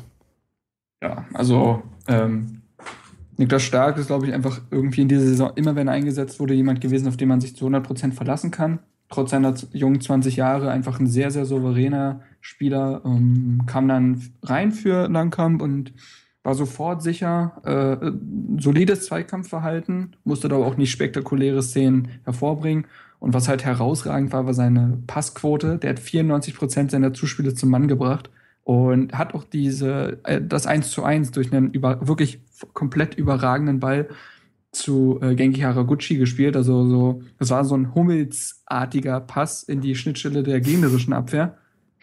Äh, naja, ohne jetzt äh, ne, zu viel BVB-Liebe rausstrahlen zu wollen oder so, aber man kennt das ja von Hummels, diese Pässe Ja, ja. ähm, diese flachen, sehr genauen. Und das hat Stark in der Szene perfekt gemacht. Ja, gut, landet bei Haraguchi und den Rest haben wir schon beschrieben von der Szene. Äh, durchweg äh, souveräne Partie von ihm und ich habe keine, ich habe null Bauchschmerzen, wenn ich, äh, wenn ich mir überlege, dass er gegen Köln dann in der Startelf stehen wird, sehr wahrscheinlich. Und damals hat er ja tatsächlich sein erstes Spiel von Anfang an gegen Köln sogar gemacht, glaube ich. Da schließt sich der Kreis wieder. Und da hat er den Anthony Modest ja sowas von ausgeschaltet damals. Also klar, sehr, sehr bitter für Langkamp, ist eine absolute Säule in unserem Kader, aber das ist dann der Moment, wo Stark sich endgültig beweisen kann. Und äh, ich freue mich sogar fast schon drauf, den Jungen zu sehen, weil äh, solche Einsätze ihm echt gut tun werden, in der Mannschaft zu wachsen und vielleicht auch äh, sich für mehr Einsätze zu präsentieren. Ja, also ich bin auch schon auch gerade jetzt in Verbindung, also damals hat er ja Brooks ersetzt. Ähm, jetzt auch gerade in Verbindung mal mit, äh, mit Brooks dann in der Innenverteidigung. Wie, wie, jung, das, wie, wie blutjung das, unsere Viererkette sein wird. Ja, ja, also, also, wie das einfach auch funktioniert. Also da bin ich mal gespannt, weil es sind ja aber eigentlich beides so ein bisschen Leader-Typen. Ich meine, klar, Langkamp ist auch ein Leader-Typ gewesen. Aber ähm, ja, bin ich einfach mal gespannt, wie das so im Zusammenspiel funktionieren wird dann. Plattenhardt mit 24 Jahren der Abwehrchef dann in der Viererkette? Nicht schlecht. Der Abwehroper. ah, okay. Äh, ja, genau. Ich sehe das auf jeden Fall genauso wie ihr. Also ich habe da auch keine Bauchschmerzen, um das vielleicht jetzt mal äh, so abzuschließen. Worüber ich ganz gerne noch sprechen würde, ist eine heikle Szene auch aus dem Wolfsburg-Spiel, und zwar die von Weiser, wo Weiser einmal sich wirklich sehr, sehr gut in der Mitte durchsetzt und dann zu Fall gebracht wird. Und man weiß eigentlich wirklich, ähm, war es jetzt ein Elfmeter, war es kurz vor der 16er-Grenze oder dahinter. Und äh, ja, würde mich mal interessieren, wo, wie ihr das Ganze jetzt gesehen habt. Könnt ihr euch erinnern, an welche Szene ja, ja, ja, ich weiß schon. Also ich, ich habe es auf jeden Fall vor dem Strafraum gesehen, aber wirklich ganz knapp vor der Strafraumgrenze. Ähm, und der Freistoß war ja dann letztendlich irgendwo fast an der Mittellinie. Also der Arnold, ich habe das, ich habe es äh, getwittert. Ähm, Arnold hat den den Freistoß an der Mittellinie gesehen. Äh, der hat dann nochmal so mal richtig schön weit nach hinten gezeigt. Der war doch da hinten. Also das war wirklich, das war wirklich echt ein, ein Lacher, ey. Und ja. letztendlich hat er dann den, der Schiedsrichter den, den Ball dann ja auch wirklich irgendwo noch zwei Meter oder drei Meter weiter weggelegt. Wo der. Die können entscheidend sein. Frag mal bei Leverkusen nach. Ja, ja, naja, ich, äh, ich gebe ihm da völlig recht. Also wenn ich äh, so einen Foul gebe, dann muss ich da den Freistoß auch ausführen lassen. Das geht das alles andere ist Quatsch. Ähm, gut, ich meine, sei es drum, was mich eigentlich viel mehr geärgert hat, ist, dass wir also dass die, die Wolfsburger da keine gelbe Karte gesehen haben, weil die haben sich mehrmals dafür beworben. Und also Ronaldo gegen Plattenhardt, da, da äh, fliegt mir heute noch der Hut vor Ärger weg. Also, also ich äh, fand auch, das kommt da deutlich zu spät und das war eine richtig gute Möglichkeit, weil Plattenhardt zur Grundlinie runtergelaufen ist. Äh, kommt da deutlich zu spät, grätscht den um und kriegt keine gelbe. Und Hertha hat, äh, also es gab so viele kleine Entscheidungen, wo der Schiedsrichter einfach schlichtweg falsch lag. Also Weiß ich nicht. Ja, also äh, nochmal um, noch mal, um bei dem Freistoß zu bleiben. Ich meine, letztendlich kam ja dann nichts Zählbares bei rum. Der war schon okay geschossen, aber auch wieder sehr dankbar war, irgendwie. Ja, war auf sich, war auf Nummer sicher vom Plattenhardt, seien wir ehrlich. Also ja. wann geht der Ball schon mal links rein aus so einer Position? Da ja. muss der Torwart sich ja extrem dämlich anstellen. Das stimmt schon. Ähm, was mich dann auch, was mir dann aufgefallen ist, auch im Fernsehen und dann später auch mit, äh, mit Alex hier von Hertha Base, äh, haben wir auch dann noch geschrieben, als der auf dem Weg nach Hause war. Äh, Im Stadion war die Stimmung dann richtig aufgeheizt gegen die Chiri. Also die haben auch alle irgendwie Schieber, Schieber skandiert äh, und so. Also das war irgendwie dann doch krasser. Also ich weiß nicht, wie du es gesehen hast, Christopher, aber ich fand es dann doch ein bisschen zu heftig, so jetzt dem Schiri da irgendwie was anzuhängen. Also ich meine, klar, der hat irgendwie seine Probleme gehabt in dem Spiel, aber das war irgendwie alles hüben wie drüben. Also das war jetzt nichts, wo man sagt, er hat jetzt eine Mannschaft total benachteiligt oder die andere den anderen irgendwie einen Vorteil gegeben oder so. Nee, sehe ich ähnlich. Also zur Stimmung im Stadion kann ich nicht so viel zu sagen, weil ich selber nicht im Stadion war, sondern es nur geguckt habe. Nee, ich auch, Sky. aber, aber ich habe es ähm, immer so gehört. Da, ja, kann natürlich sein, aber wie gesagt, ich sehe das ganz genauso wie du. Also ich fand jetzt auch bis auf diese eine Aktion, wo der Schiedsrichter vielleicht zwei, drei Meter den Freistoß, äh, Freistoß ähm, sag jetzt mal, nach hinten versetzt hat, was eigentlich hätte vorne sein müssen, hat er eigentlich üben wie drüben, so wie du sagst, eigentlich ähm, beide gleich irgendwie behandelt und auch gar keine so schlechte Leistung irgendwie für mich äh, abgeliefert. Ähm, deswegen, wie gesagt, ich würde jetzt nicht sehen, dass er irgendwie ein schlechtes Spiel gemacht hat. Ja, also hatte jetzt wirklich nicht den besten Tag, sagen wir es mal so. Das war schon teilweise irgendwie ein bisschen kleinlich und auch irgendwie, ja, also so, dass, dass, dass man schon verstehen kann, dass sich da ein Stadion aufregt. Aber ich glaube, dass es dann einfach in der, ja, im Stadion ist ja eh, aber da ist man eh mal emotionaler und wenn Ja, dann eben. halt die, die Leute aufspringen und sich beschweren und so, dann ist klar, ich glaube, ich wäre auch anders drauf gewesen, wenn ich das nicht im, im Fernsehen gesehen hätte. Ähm, aber letztendlich mussten wir dann Alex ein bisschen runterholen, weil der schon ziemlich auf 180 war. Äh, Okay. Aber ja, so, so sind halt die Unterschiede, ja, zwischen Stadion und TV, da sieht man doch alles nochmal ein bisschen unemotionaler. Ja. Also wenn jetzt hier welche zuhören, die im Stadion waren und das eigentlich auch genauso sehen wie Alex, dass der Schiedsrichter totale Kacke gebaut hat und dass man ihn doch irgendwo hochhängen sollte, keine Ahnung. Ich meine, ja, also am Schiedsrichter, sagen wir mal, lag's nicht. Nee, sehe ich genauso. Das muss man schon sagen. Man war vielleicht auch keine FIFA-Schiedsrichterleistung, aber immerhin hat er jetzt nicht irgendwie mega ins Spiel eingegriffen oder so. Genau, war auf jeden Fall nicht spielentscheidend. Ne? Nee, genau. Auch wenn es zwischen Hacking und Dada in der Seitenlinie ganz schön gekracht hat. Ja, der hat den, der hat den so, Äh. so, äh, so, so Gesten gemacht, wie du bist Ja, ganz der schön hat- hochnäsig oder irgendwas, ne? Ich habe das nur. Ja, Nee, es, äh, es ging, ging ja um Ibisevic wieder. Genau, es ging um Ibisevic. Ibisevic hat ja, äh, also die Ausgangssituation war, dass Ibisevic einen Foul begangen hat, wofür er auch zu Recht die gelbe sieht. Ähm, also grätscht da ein Wolfsburger um, um den Ball zu bekommen, aber da, da war ja dann doch recht wenig Ball dabei. Also mh, es kam einfach unglücklich mit schlechtem Timing da rein und grätscht ihn halt um. Hacking daraufhin auf 180. Äh, Finde ich, sieht man bei Hacking auch immer so schön, weil der dann so krebsrot wird. Ähm, und der mein. Der schaut immer so aus. ähm, Da gab es mal in der Elf Freunde, gab's mal, da gibt's auch mal diese Rubrik ähm, äh, nach der Geburt getrennt. Ja. Und da war er zu sehen mit dem mit dem Chef von von der Baumschubserei bei den Dinos. Kennst Mhm. du die Dinos noch? Klar. Das ist so- Nicht die Mama, nicht die Mama. Genau, klar. und, die, und dieser Chef, in die, der immer in seinem Bauwagen sitzt und er, und der sieht genauso aus, wenn der sich Ja, diese ärgert. Augenbrauen sind Genau, auch geil. genau, genau. Das ist der Hammer. Also ich, ich suche das nochmal raus und verlinke das. Ja, also Das bei Hacking so- sind die Augenbrauen noch so runter, so schräg runter. Das ist irgendwie lustig. Ist auch egal. Äh, auf jeden Fall, äh, der äh, hatte dann Dardai angeschrien mit, äh, bist du bescheuert oder was?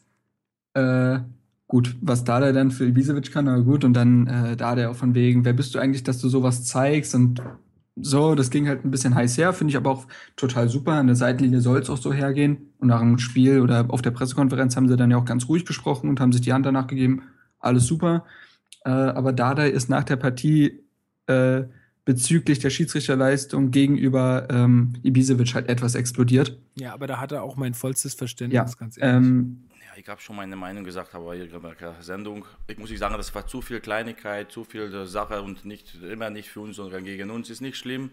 Aber, aber wenn wer das äh, wird weggeschubst, dann pfeift keiner Mensch. Wenn er einmal runtergeht, dann springt alle hoch, sofort gelbe Karte. Langsam kann ich das nicht akzeptieren. Das ärgert mich tierisch, ja. Weil die erste Halbzeit Skerbert kriegt eine gelbe Karte, wo deutlich war, wird Ibisevic weggeschubst, so deutlich, dass das ganze Stadion sieht und pfeift keiner Mensch. Kommt die geprallte Bar, Skerbert geht zum Zweikampf, gelbe Karte. Also sorry, irgendwann müssen sie das auch loslassen. Wer das ein vernünftiger Junge heute, hat er ein Foulspiel gemacht hat, hat er reingegangen, Richtung Ball, nicht Richtung Bahn. Mann, das war nicht theatralisch, nicht war zu aggressiv, sofort gelbe Karte. Er kriegt nicht einen Freistoß gegen ihn. Das ist nicht in Ordnung. Und dann natürlich, dann äh, lasse ich das schon irgendwann äh, zu sagen, weil damit bin ich nicht einverstanden. Entweder die, äh, die Referees müssen sie vorbereitet sein, sollen sie mich hassen, ist auch kein Problem. Aber ich mache auch meine, meine Arbeit äh, äh, leidenschaftlich und bin ich vorbereitet. Und dann wissen sie, was er macht, dann müssen sie auch gegen ihn etwas pfeifen. Und das hat mich tierisch äh, äh, angemacht hat und äh, so ist die Leben. Grund dafür ist, und das sagen ja Preetz und Dada seit Wochen, dass äh, die Schiedsrichter nicht fair gegenüber Ibisevic sind. Ibisevic wird die ganze Zeit in dem Spiel körperlich wie äh, mental angegangen durch sogenannten Trash Talk oder äh, kleinere Fouls und so weiter.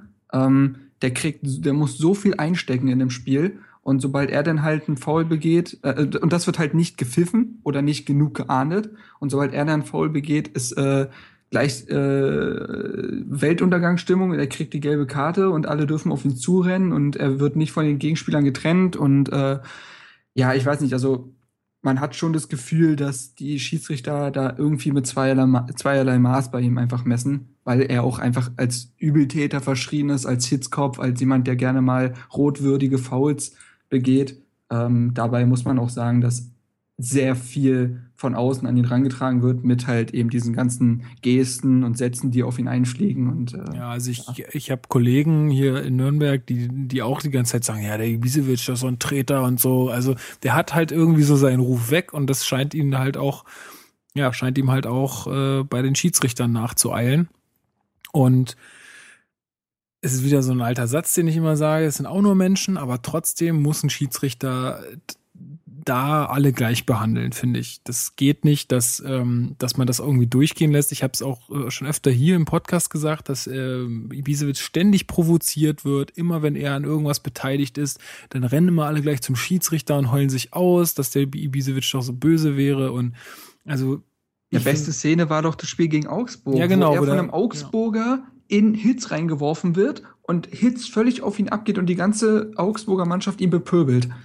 Wo, er konnte nicht mal was dafür. Ja, das ist eigentlich das beste Beispiel, ja. Ja, also ich da hat da mein vollstes Verständnis. Ähm, ich würde mir auch wünschen, dass da einfach ein bisschen objektiver ähm, das Ganze gesehen wird und äh, von den Schiedsrichtern und ähm, auch einfach darauf geachtet wird, was was ja was da halt so zwischen den Spielern halt auch äh, abgeht. Ich meine, die sind natürlich auch gut darin, dass das keiner mitbekommt, äh, vor allem nicht der Schiri. Aber ja, also da verstehe ich ihn. Christopher, wie ist bei dir? Kannst du es nachvollziehen? Ich verstehe ihn da auch definitiv, aber ich glaube, wir brauchen nicht darüber diskutieren, ähm, ich sage jetzt mal, dass der Schiedsrichter alle gleich behandeln muss. Das ist definitiv so oder sollte auf jeden Fall so sein. Ibisevic hat ein Image aufgebaut, sag ich jetzt mal, ob zu Recht Aufgebaut. Oder, ja, ob zu Klingt Recht irgendwie gewollt, positiv. wie auch immer. Das, das wird er sehr wahrscheinlich bis zum Ende seines Karrieres äh, nicht mehr los. Und ähm, ja, man kann jetzt viel dazu sagen, von wegen, ja, jeder sollte jeden irgendwie gleich behandeln auf dem Platz. Ähm, wie gesagt, meine Meinung ist, ähm, er wird das so nicht mehr los. Du hast recht an sich, aber ähm, zwei Jahre oder drei Jahre, die er noch spielen wird, ähm, glaube ich, wird er dieses Image einfach nicht mehr los. Ja, muss er halt versuchen, auch selbst damit noch ein bisschen besser zurechtzukommen. Was mich auch immer wundert, ist, ähm, er ist ja im, wenn, wenn, wenn du ihn jetzt so, weiß ich nicht, letztens war da im Audi Star Talk, der auch immer so wahnsinnig ertragreich ist. Also ich weiß nicht, ich finde diese Interviews immer ein bisschen gehaltlos, aber Ich habe das nicht gesehen. Also wirklich, ich weiß gar nichts darüber. Erzähl mir was. Nee, ist auch völlig egal. Ich finde einfach nur, dass er in so einen Interviews immer total ruhig rüberkommt und irgendwie ähm, ja gar nicht so gar nicht so, wie man ihn jetzt auf dem Platz wahrnimmt, ja, also gar nicht so hitzköpfig oder so, wie als ob als ob er ein Treter wäre oder so. Also wirklich immer ganz ruhig und besonnen und sagt immer ja und die Mannschaft und nicht ich und also wirklich so ein ganz normaler, ganz ruhiger Typ. Also erinnert so ein bisschen an Mike Franz, ja, der auch irgendwie so der, der, der sympathischste Kerl war irgendwie und dann auf dem Platz so war völlig ausrastet. Ähm, also vielleicht muss Gut, er da einfach, ich meine, er, er schafft ja, er, ja gut, aber er schafft er schafft's ja anscheinend auch irgendwo so ein bisschen besonnen zu sein. Warum? Das muss er halt einfach noch mal ein bisschen mehr auf den Platz kriegen. Da muss er sich halt vielleicht einfach selbst noch ein bisschen mehr bemühen. Ja, du hast gerade noch irgendwie eingeatmet, Christopher, oder wolltest du noch was sagen? Ich, einmal, ja, also atmen ist bei mir immer ganz. Äh. Ganz wichtig, ne? äh, ja, auch wichtig auch. Äh, Machst du gern, Nein. ja? Das mache ich gern, genau. Ähm, nee, um vielleicht auf ein anderes Thema jetzt nochmal ähm, überzuleiten, ist, dass ja Darida, sag ich jetzt mal, seine fünfte gelbe Karte bekommen hat mhm. und damit im Köln-Spiel ausfallen wird. Genauso wie Langkamp ja, sage ich jetzt mal auch, und da diese Plätze ja neu besetzt werden müssen. Also Langkamp, denke ich, sind wir uns einig, dass er da sehr wahrscheinlich den Stark hinten reinsetzen wird. Bei Darida ist es ja dann nochmal offen, ähm, wen er gegen Köln dann einsetzt. Ob jetzt offensiv, sage ich mal, ich glaube, er hat durchblicken lassen, dass er eventuell das versucht mit Baumihorn, um ein bisschen mehr die Offensive zu stärken. Ich bin mir aber nicht hundertprozentig sicher. Vielleicht überrascht er am Ende dann aber auch alle wieder und äh, keine Ahnung, bringt wieder den Hegler oder sonstiges. ja. ist halt die Als Frage, hängende was, Spitze. Geile Scheiße, du. Mm. als, als hängende Spitze. Man weiß es nicht genau. Ist halt die Frage, was, was ist denn aus eurer Sicht vielleicht die beste Lösung? Wie könnte man jetzt Darida ersetzen? Also, ähm, Darida hat ja jetzt, und ich finde, das liegt ihm einfach überhaupt nicht. Er hat in den beiden jetzt in, in Stuttgart und in, und gegen Wolfsburg hat er als hängende Spitze gespielt. Hat er überhaupt nicht funktioniert, finde ich. Äh, und aber würde man das jetzt positionsgetreu ersetzen wollen, gäbe es zwei, gäbe es zwei Spieler, die das ausfüllen. Das ist zum einen, dass man Kalu weiter nach vorne stellt. Oder ich weiß, das wird eigentlich nicht, also die Wahrscheinlichkeit liegt bei 90 Prozent, dass das nicht passiert. Valentin Stocker. Genau das hat er damals schon gespielt. äh, als, es, als er in seiner Hochphase in Berlin war. Ähm, das würde perfekt passen. Macht er aber, das nicht. Wird, also aber ich, das wird wahrscheinlich nicht passieren. nee. Äh, ja, also ich denke mal, also du kannst Hegeler eigentlich nicht bringen, weil der dann doch zu defensiv ist. Wahrscheinlich wird's Baumjohann. Das Ja. tippe ich auch. Also ich bin auch, äh, die höchste Wahrscheinlichkeit liegt bei Baumjohann einfach auch, weil er ihm mehr Einsatzzeiten geben will und weil er auch selbst schon auf, auf einer Pressekonferenz gesagt hat, dass es natürlich für Baumjohann jetzt hier nicht die beste Situation ist. Und ich glaube, jetzt hat er einfach auch mal einen Grund, ihn dann halt auch von Anfang an reinzuschmeißen und jetzt halt ihm auch mal die Chance zu geben, sich zu beweisen in der Hinsicht. Ähm, Stocker fände ich irgendwie mutig, glaube ich, aber auch niemals, dass das, das, weil er hätte ihn sonst doch mal irgendwann irgendwie eingewechselt. Also da, da wird gar nichts passieren, denke ich. Ähm, ich, Einzige ich, Option wäre noch Chigerci, den darf man ja auch nicht vergessen. Theoretisch zentraler Mittelfeldspieler, das würde also passen. Ja. ja, also wir sind da in der Mitte echt immer irgendwie Ja. ein bisschen überbesetzt. Ich weiß auch nicht, wann Chigerci das letzte Mal zentraler Mittelfeldspieler gespielt hat. Das war ja immer seine Position, wo er unter Luke halt beispielsweise brilliert hat. Da war der fantastisch. Und unter Dade kommt er ja eigentlich nur als linker Mittelfeldspieler zum Einsatz, was Ja. so semi-gut funktioniert. Äh, also vielleicht äh, wird es auch wieder ein magisches Dreieck mit Lustenberger, Schellbrett und äh, Chigerci. Fehlt eigentlich nur noch Rosogai, aber das ist, glaube ich, ein anderes Blatt. Auf einem anderen Blatt. Äh, also vielleicht sehen wir auch Torga Chigerci, weiß man ja nicht. Ja. Ja, also ich tippe, ich tippe auch, dass es Ja, äh, Baumjohann Ja, Wir, wird. tipp, wir tippen auf Baumjohann. Ja. Wobei man auch sagen muss, äh, also Köln spielt momentan mit einer Dreierkette hinten äh, und zwei offensiven Außenverteidigern. Also Risse, der ja eigentlich Mittelfeldspieler ist, das sind zum Beispiel Rechtsverteidiger und dann spielen sie mit drei Kanten da hinten drin.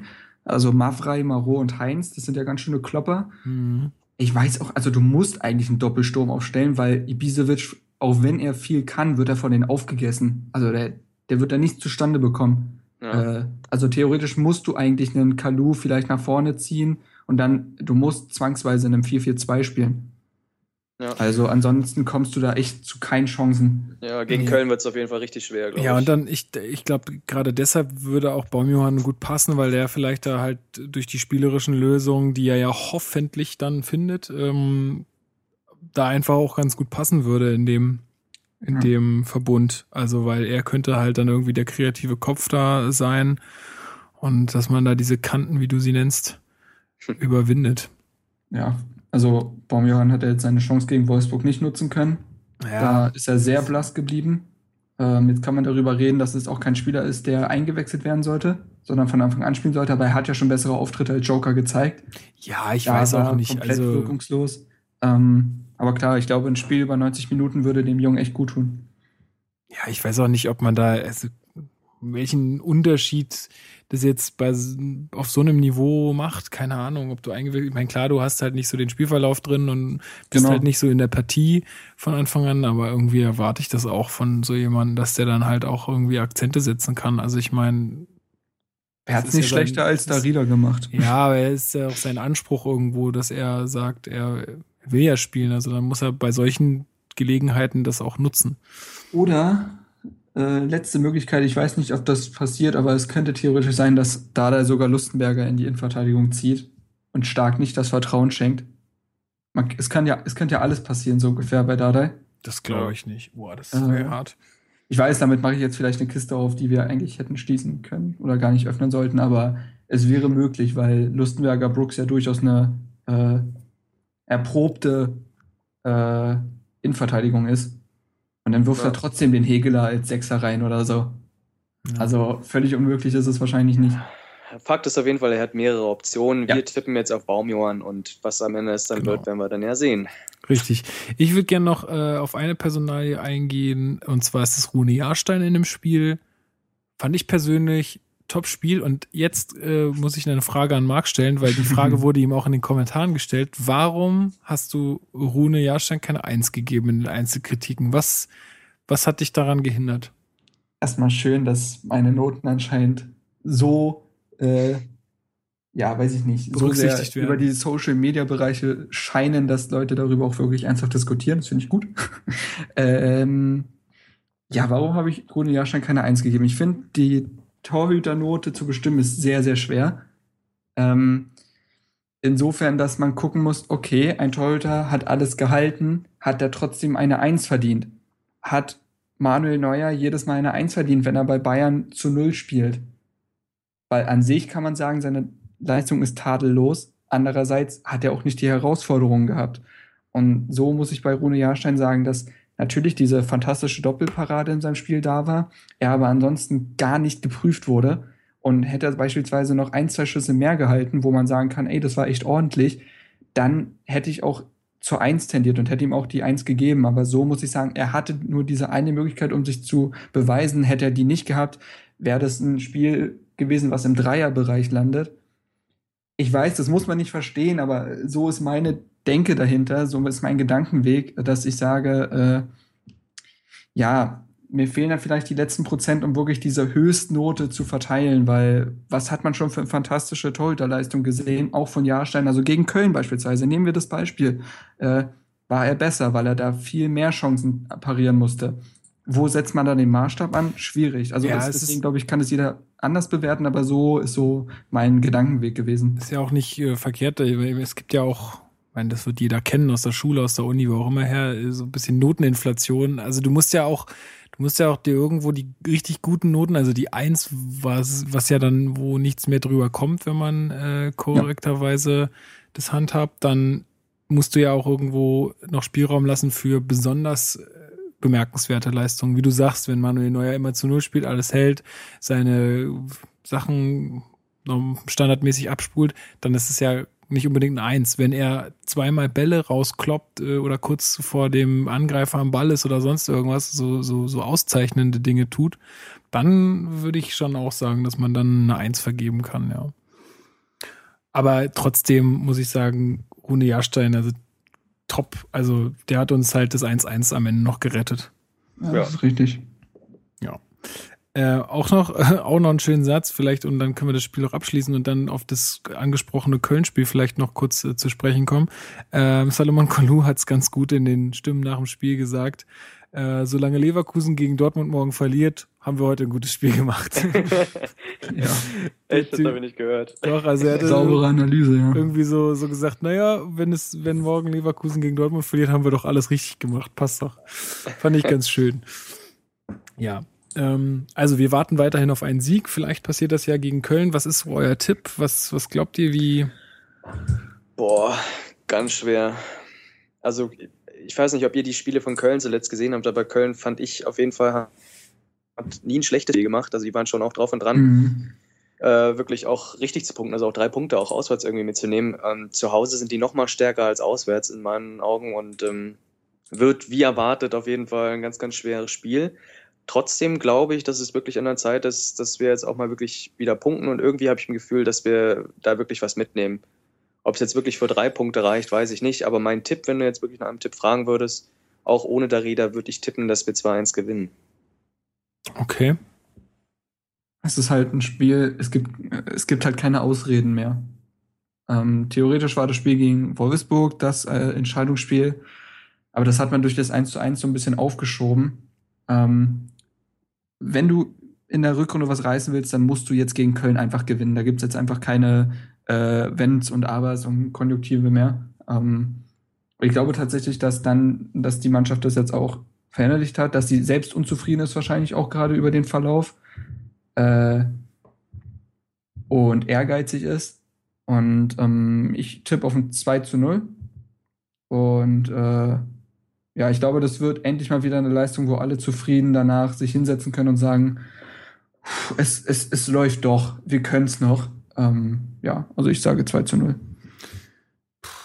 Also ich muss eure Euphorie ein bisschen bremsen. Okay? Ich finde, also ich finde, wir haben uns halt immer recht schwer getan gegen Köln ähm, bisher. Ähm, Äh, na, das Hinspiel, da waren wir richtig gut. ja. Haben wir da nicht sogar 3-0 gewonnen? Oder tu, oh, ich, nee, ich lieg ganz falsch, ne? Aber du, lass mich das prüfen. Ich ja, weiß es prüf das mal. Ich erfülle mal kurz noch zu Ende aus. Also ich könnte mir halt auch echt vorstellen, dass ähm, weil auch Köln eine sehr abwehrstarke Mannschaft ist, ähm, dass das Ganze auch wieder auf dem Unentschieden hinausläuft und so ein bisschen so ähnlich äh, verläuft wie beim Wolfsburg-Spiel. Also, dass, dass sich irgendwie beide Mannschaften erstmal neutralisieren, erstmal auf die Abwehr bedacht sind, irgendwo ja auch beide, naja, nicht in derselben Situation sind, aber Köln ist, ich glaube, zufrieden mit ihrer momentanen Leistung. Ähm, Hertha ja auch, also mit der aktuellen jetzt vielleicht nicht unbedingt so ganz, aber zumindest was den Tabellenplatz anbe äh, anbelangt. Ähm, ja, und dass sich da einfach so ein bisschen, ja, die beiden Mannschaften neutralisieren werden und dann am Ende, ja, vielleicht reicht es auch wieder zum 1-1. Also ich würde mir natürlich einen Sieg wünschen, keine Frage. Ähm, würde mich auch positiv überraschen, wenn wir da gute Mittel finden. Ähm, aber ja, ich tippe mal auf ein 1 zu 1. Mhm. Übrigens war es ein 2 zu 0 Doppelpack Ibisevic. Naja, ah der kann ja nur doppelt. Ja. Mhm. Ich jetzt gucken jetzt wir nach, wie viele Kinder hat Vedat Ibisevic. Er kann nur doppelt. hat er zwei? Nee, ich weiß es nicht. Ich gucke auf, nach. Auf, wahrscheinlich Zwillinge. Ähm, ich habe jetzt gerade noch gesehen, wir, wir, senden ja immer noch so einen Post raus vor dem, vor dem, vor dem Podcast. Ähm, und jetzt habe ich gedacht, da hat gar keiner mehr, hat das gar keiner mehr gesehen, weil das relativ knapp vor der Aufnahme war. Jetzt hat doch noch der Hendrik Blümel geschrieben. Ähm, er wollte noch was, äh, dass wir was zum Fitnesszustand der Mannschaft beim Spiel gegen Stuttgart sagen und äh, warum wir so viele zweite Bälle gegen Wolfsburg verloren haben und ja, das ist jetzt ein bisschen schwierig. Sind wir irgendwie schon vorbei an den Themen. Äh, Fitnesszustand bei Stuttgart, ähm, naja, ja, ich denke, das hatten wir ja auch gesagt, dass wir einfach dann noch ein, ein schwieriges Spiel in den Beinen hatten und wie gesagt, Stuttgart einfach äh, ein bisschen frischer war, weil sie erstens zu Hause gespielt haben, Pokal, zweitens ähm, auch einen Tag früher. Ich denke, da waren wir schon fitnessmäßig im Nachteil. Ähm, ja, zu den anderen Sachen.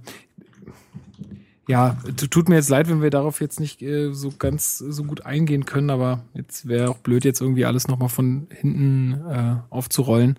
Also sei uns nicht böse. Ähm, beim nächsten Mal versuchen wir den Post etwas früher rauszuhauen, dann äh, kriegen wir das auch alles besprochen. Aber auf jeden Fall vielen Dank fürs Mitmachen. und ähm, nee, das freut, freut mich echt immer sehr, wenn da Kommentare und Fragen kommen und so. Ich meine, davon lebt das Ganze ja auch ein bisschen. Also das ist schon cool.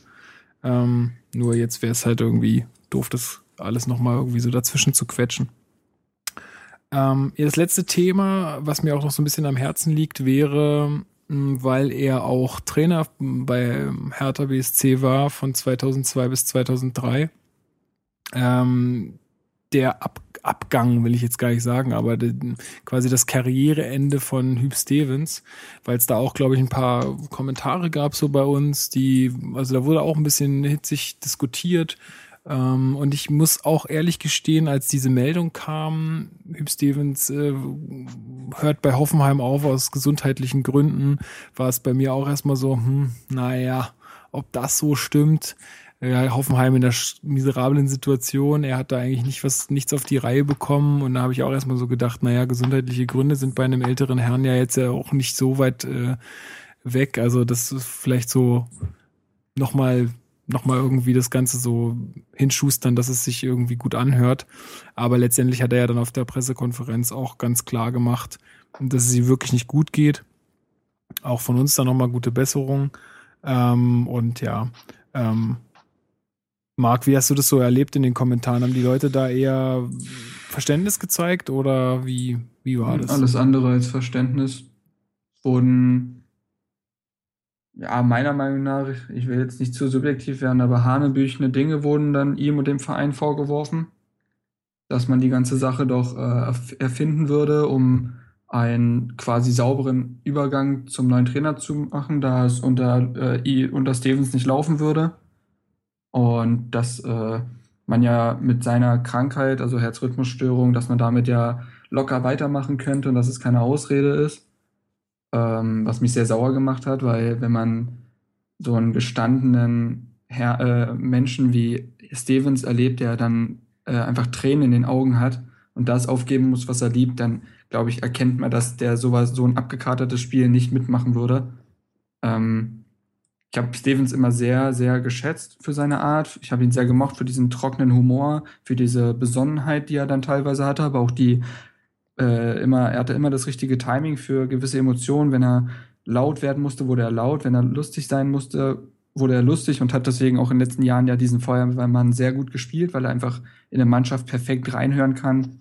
Äh, auch bei uns damals gute Arbeit geliefert. Einfach ein toller Trainer und irgendwo auch eine, ja, ist eine Bundesliga-Legende. Einfach auch die Zeiten mit Schalke, auch wenn das jetzt nicht gerade der Lieblingsverein der Hertaner ist, äh, auch super Arbeit abgeliefert und ähm, hat mir schon wehgetan, als ich das gesehen habe, wie er da wirklich mit einem Kloß im Hals da saß und gesagt hat, ist schade, wenn der Knorrer weg ist, ne? Ja, ist es. Ist es echt. Ja, also ich, ich finde auch, man muss, also wenn da jetzt noch Leute irgendwie Zweifel haben, ich, ich finde, man muss erstmal davon ausgehen, dass sowas stimmt, wenn sowas gesagt wird und letztendlich, wenn man die Aussagen dann von ihm hört, dann, ich weiß nicht, wie man dann noch was anderes glauben kann. Also, das wollte ich einfach nur noch mal erwähnt haben, dass ähm, wir das nicht einfach übergehen oder so, weil, wie gesagt, der ist ja auch irgendwie ein Teil oder der Geschichte von unserem Verein und ähm, ja, ähm, kann man einfach nur alles Gute wünschen und hoffen, dass es ihm jetzt ohne den Fußball äh, oder zumindest ohne die aktive Fußballzeit dann jetzt äh, gesundheitlich auf jeden Fall wieder besser geht. Ich meine, dass das fürs Herz nicht gut war, was da in Laufmeim gelaufen ist, das glaube ich auf jeden Fall, ja. ja. Ich glaube, es freut seine Frau durchaus, die er, also ich habe das öfters in Interviews gelesen, dass er die in den Wahnsinn getrieben haben soll durch seine Umtriebigkeit in den letzten Jahren noch. Man darf nicht vergessen, der war zum Beispiel noch in Griechenland tätig. Ach du Scheiße. Also der ist ganz schön rumgekommen noch in den letzten Jahren im hohen Alter und sie hat das immer noch mitgemacht. Und dann wurde war immer die Rede von, ja, ja, ist die letzte Station und der konnte es nicht lassen. Ähm, ja, vielleicht ist das jetzt irgendwie zwar sehr bitter, aber vielleicht auch der überpünktliche Abschluss einer tollen Karriere. Jo. Ach ja, was ich jetzt hier noch bei meinen Notizen gesehen habe, ähm, war äh, nochmal zum Kartenvorverkauf von Dortmund. Falls irgendjemand äh, Karten irgendwo auf irgendwelchen Schwarzmarktplattformen ja. findet, ähm, weil er sie jetzt vielleicht kaufen will oder so. Nee, also ähm, sollte sowas irgendjemand sehen, bitte einfach ähm, Hertha BSC kontaktieren, den schreiben, die werden sich darum kümmern, dass sowas nicht geht, weil ich habe keinen Bock, dass am Ende wieder irgendwelche Dortmunder oder weiß ich nicht 25.000 Dortmunder im Stadion sind. Also, oder sagt Christopher Bescheid, der braucht noch Tickets. Oder genau, Christopher nimmt euch gerne Karte ab, äh, macht's möglichst günstig. Also ich unter dachte, 500 Euro wäre wär nicht schlecht.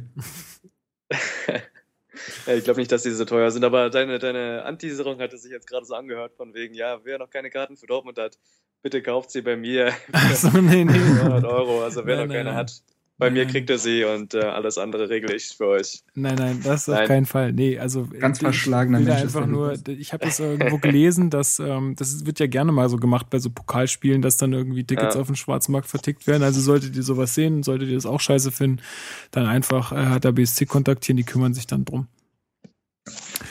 Ja, äh, pff, ansonsten habe ich jetzt nichts mehr. Wieder so eine, so eine kurze ja, Runde. Wir werden halt einfach routinierter. Ich glaube auch, ne? Die Abläufe stimmen jetzt einfach wie ja.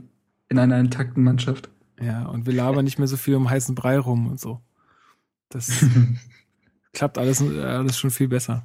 Ja, mir bleibt eigentlich auch nur zu sagen, dass ähm, immer wenn ihr nicht unserer Meinung seid oder unserer Meinung seid oder ihr noch was anzufügen habt, äh, dass uns alles schreiben könnt. Ihr habt's gehört, wir lesen es auf jeden Fall alles äh, und äh, lassen es auch, sofern es halt irgendwie äh, sehr gehaltvoll ist oder irgendwas Spannendes Neues hat oder sowas, dann lassen wir es auch immer gerne in die Folgen einfließen. Ähm, Wäre cool, wenn ihr da einfach weiter so kommentiert und so. Ähm, dann, wie gesagt, ähm, so eine Bewertung auf iTunes ist immer super. Und ähm, wenn Leute das jetzt hier auf Soundcloud hören oder ja über unsere Homepage oder bei Facebook, ähm, wird es ja auch immer ähm, eingebunden dann. Oder nee, das ist ja mittlerweile nicht mehr so. Nee, also wenn das jetzt jemand auf Soundcloud hört, ihr könnt euch äh, diesen Podcast auch äh, auf eurem Handy anhören. Da gibt es verschiedene Podcast-Apps ähm, die ihr euch runterladen könnt. Müsst ihr einfach mal in eurem App Store. Solltet ihr jetzt ein iPhone haben, dann ist eine Podcast-App schon vorinstalliert. Welche nutzt du, Marc? Hast du eine? Podkicker. Pod Wieder Pod genau. vom Podcast und der Kicker vom Fußball. Genau, Podkicker äh, zum Beispiel. Sehr, sehr, zu empfehlen. Also wirklich extrem einfache Bedienung. Du gibst da deinen Podcast ein, den du gerne hören wirst, denn und du kannst dir die wahlweise runterladen oder einfach so streamen. Einfach ganz, ganz, ganz gelassen. Genau, und da könnt ihr auch unseren Podcast äh, hören und ähm, der lädt Vielleicht werden die ja Sponsor von uns, wenn ich das jetzt oft genug erwähne. Sag's mal noch dreimal nee. Nee, red mal weiter, ich mach den ganzen Zeit. Podkicker, Podkicker, Podkicker. Ähm, ja, also da lädt er auch dann immer automatisch die nächste, die nächste, so kann ich nicht reden. Äh, dann lädt er auch immer die nächste Folge runter, ähm, wenn sie veröffentlicht wird und ja, verpasst ihr auf jeden Fall nichts mehr. Wenn wir mal ganz äh, spontan auch eine Folge nach einem Spiel aufnehmen oder so. Ja, Christopher, hast du sonst noch irgendwelche Themen, die du gern besprochen haben wollen würdest? Mm, Nö, ich hätte vielleicht sonst noch mal angesprochen hier, warum ähm, Dardai den Behrens noch nicht mal in den Kader beruft, aber vielleicht ist es ein Thema für die nächste Folge. Ähm, nö, ansonsten, weiß ich nicht, wenn ihr da nicht drüber sprechen wollt, beziehungsweise das auf die nächste Folge verschieben wollen, ähm, hätte ich sonst nichts weiter, was mich jetzt gerade so noch beschäftigen würde. Ja, ich glaube, über Behrens, das, das hatten wir in ein paar Folgen auch schon mal so ein Ja. bisschen angeteasert. Also wir, ich glaube, wir, ich weiß nicht, nicht mag, ich komme mal durcheinander, wer hier wen mag in der Mannschaft und so, aber also ich muss sagen, persönlich hat mir Behrens ja super gut gefallen äh, früher, als Ja, er noch spielen durfte. Ähm, und ja, ich finde es eigentlich traurig, dass gerade auf den Außen, wo wir jetzt mit Haraguchi, da haben wir, glaube ich, auch, sind wir auch zu wenig drauf eingegangen. Beim Wolfsburg-Spiel hat er für mich auch keine gute Leistung äh, abgeliefert. Wer Nein, da noch mal mehr lesen möchte, Einzelkritik auf herterbase.de von Marc. Da kann man das auch noch mal genauer nachlesen, äh, wie wir so die, oder wie er da die Leistung gesehen hat. Also ich habe es eigentlich genauso gesehen. Ich finde, da, da wäre einfach eine gute Alternative da, ja. Ich meine, Behrens ist, äh, ich fand ihn ein super Spieler, der hat immer alles super auf Trab gehalten da auf der rechten Seite und ich finde einfach, da wäre eine gute Alternative gegeben, aber wie gesagt, ey, ich habe keine Ahnung, was da intern läuft, warum er so Leute wie Behrens und Stocker überhaupt nicht mehr berücksichtigt. Klar, irgendjemand fällt hinten runter, aber dass das gerade solche Leute sind, ja. finde ich dann doch krass. Oder was sagst du, Marc? Nee, absolut. Also, wenn man sich allein die Qualität Stockers überlegt, ist er, also, wäre jetzt beispielsweise ein äh, Hegeler hinten übergefallen, ja, das jetzt niemand so sehr gewundert, aber Stocker, der jetzt so der Garant war beispielsweise und auch Behrens, der eine extrem gute Zeit bei uns hatte, äh, das ist schon komisch. Also ähm, ich weiß nicht, was da intern läuft, was ja vielleicht auch einfach, wo Dardai auch einfach vielleicht ein totaler Sturkopf ist und sagt, nein, diese Spielertypen kommen mir nicht in die Mannschaft. Kann auch sein. Äh, man weiß ja, dass Dardai für defensiv starke Außen steht. Ähm, da passt jetzt ein Behrens nicht wirklich rein. Da ist dann halt der Haraguchi sein Liebling. Und äh, ja, einfach schade, aber fast schon müßig darüber zu reden, weil ich glaube, da hatten, das hatten wir ja schon oft. Ähm, Ich würde gerne mal da persönlich fragen. Ich meine, er würde jetzt offiziell nichts sagen, ich aber ich frage würd, mal, ob er beim Podcast dabei ist, über Twitter. ja, kannst du, er hat ja einen Twitter-Account. Frag ihn doch einfach mal. klar. Kostet ja nichts. Ja, ja, nee, klar. Ähm, Paul, du alte Gulaschsuppe, Nee, was hast du gesagt? Gulasch, äh, Nee. du alter Ersatztüter. Ersatztüter, genau. Geile Scheiße, du. Ähm, Schönes Wort. Du Ersatztüte. ja, frag ihn doch einfach mal. Vielleicht Ja, ja, dann klar. nächste Folge Teaser. Ja, Mit- vielleicht mit mit, also hört unbedingt rein. vielleicht mit Baldar. Echt genau, also ihr dürft es nicht verpassen. Vielleicht ist Dardai dabei. Ja, also ich glaube, ich nenne dann die nächste Folge auch irgendwie so Interview mit Paul Dardai und am Ende ist es das gar nicht. Dann hast du einfach nur äh, PK-Ausschnitt reingeschnitten. genau. Nee, gut, Ja. also ja, Übrigens, wenn äh, um das, das holländische Trio abzuschließen, Oh. ist ja letztens äh, die News untergelaufen. Ich mochte den Spieler eigentlich sehr. Äh, Johnny Heitinga hat seine aktive Karriere beendet. Na, oh Wunder, oh Wunder. Äh, war ja dann, nachdem er zu Hertha, äh, das bei Hertha nicht wirklich funktioniert hat, ist er noch zu Ajax zurückgegangen, aber das hat dann auch nicht mehr so wirklich geklappt. Und der ist jetzt in den Trainerstab, glaube ich, gewechselt von Ajax. Ähm, meine nur, also, ich, also selbst wenn es bei Hertha nicht wirklich geklappt hat, war er halt Tinga, glaube ich, einer der besten holländischen Verteidiger der, des, Jahr, des Jahrzehnts. Ähm, und ähm, ja, ich meine, Stevens, Heitinga, Behrens, jetzt haben wir das holländische Trio zusammen. Gut, wunderbar. Wenn dir das reicht, Christopher, die Aussagen dazu, ich, mh, Reicht mir, voll ist alles in Ordnung. gut. Okay, na dann äh, vielen Dank dir auf jeden Fall, Christopher, dass du dabei warst. Ich meine, von Marc, da weiß ich, das bin ich ja gewohnt, aber ähm, cool, dass du auch mal wieder am Für Start mich ist das schon gar nicht mehr dankbar. Ist- ich bin selbstverständlich für ihn. Ja, ja, so ist es. Nee, also auf jeden Fall cool, dass du dir die Zeit genommen hast. Ähm, und ja, natürlich dir, Marc, auch vielen Dank. Und ähm, Ja, also viel, auch lieb, Schatzi. vielen Dank allen Zuhörern, dass ihr auch so lange durchgehalten habt, äh, uns auch äh, ja so oft hört. Wir kriegen das auch so ein bisschen mit äh, mit den Plays und so auf äh, Soundcloud. Ich weiß immer nicht, wie, wie sehr man sich darauf verlassen kann, aber auf jeden Fall hören uns ein paar Leute. Das ist sehr schön. Wir freuen uns darüber und falls ihr Kritik oder Anregungen habt, auch immer her damit. Ähm, die Wege werdet ihr finden über Facebook und so.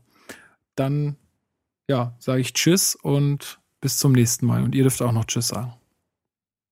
Holt Tschüss. euch jetzt Podkicker, der Kick in eurem Ohr. Macht's, Macht's gut, gut, schönen Abend. Ciao. Tschüss, tschüss, ciao.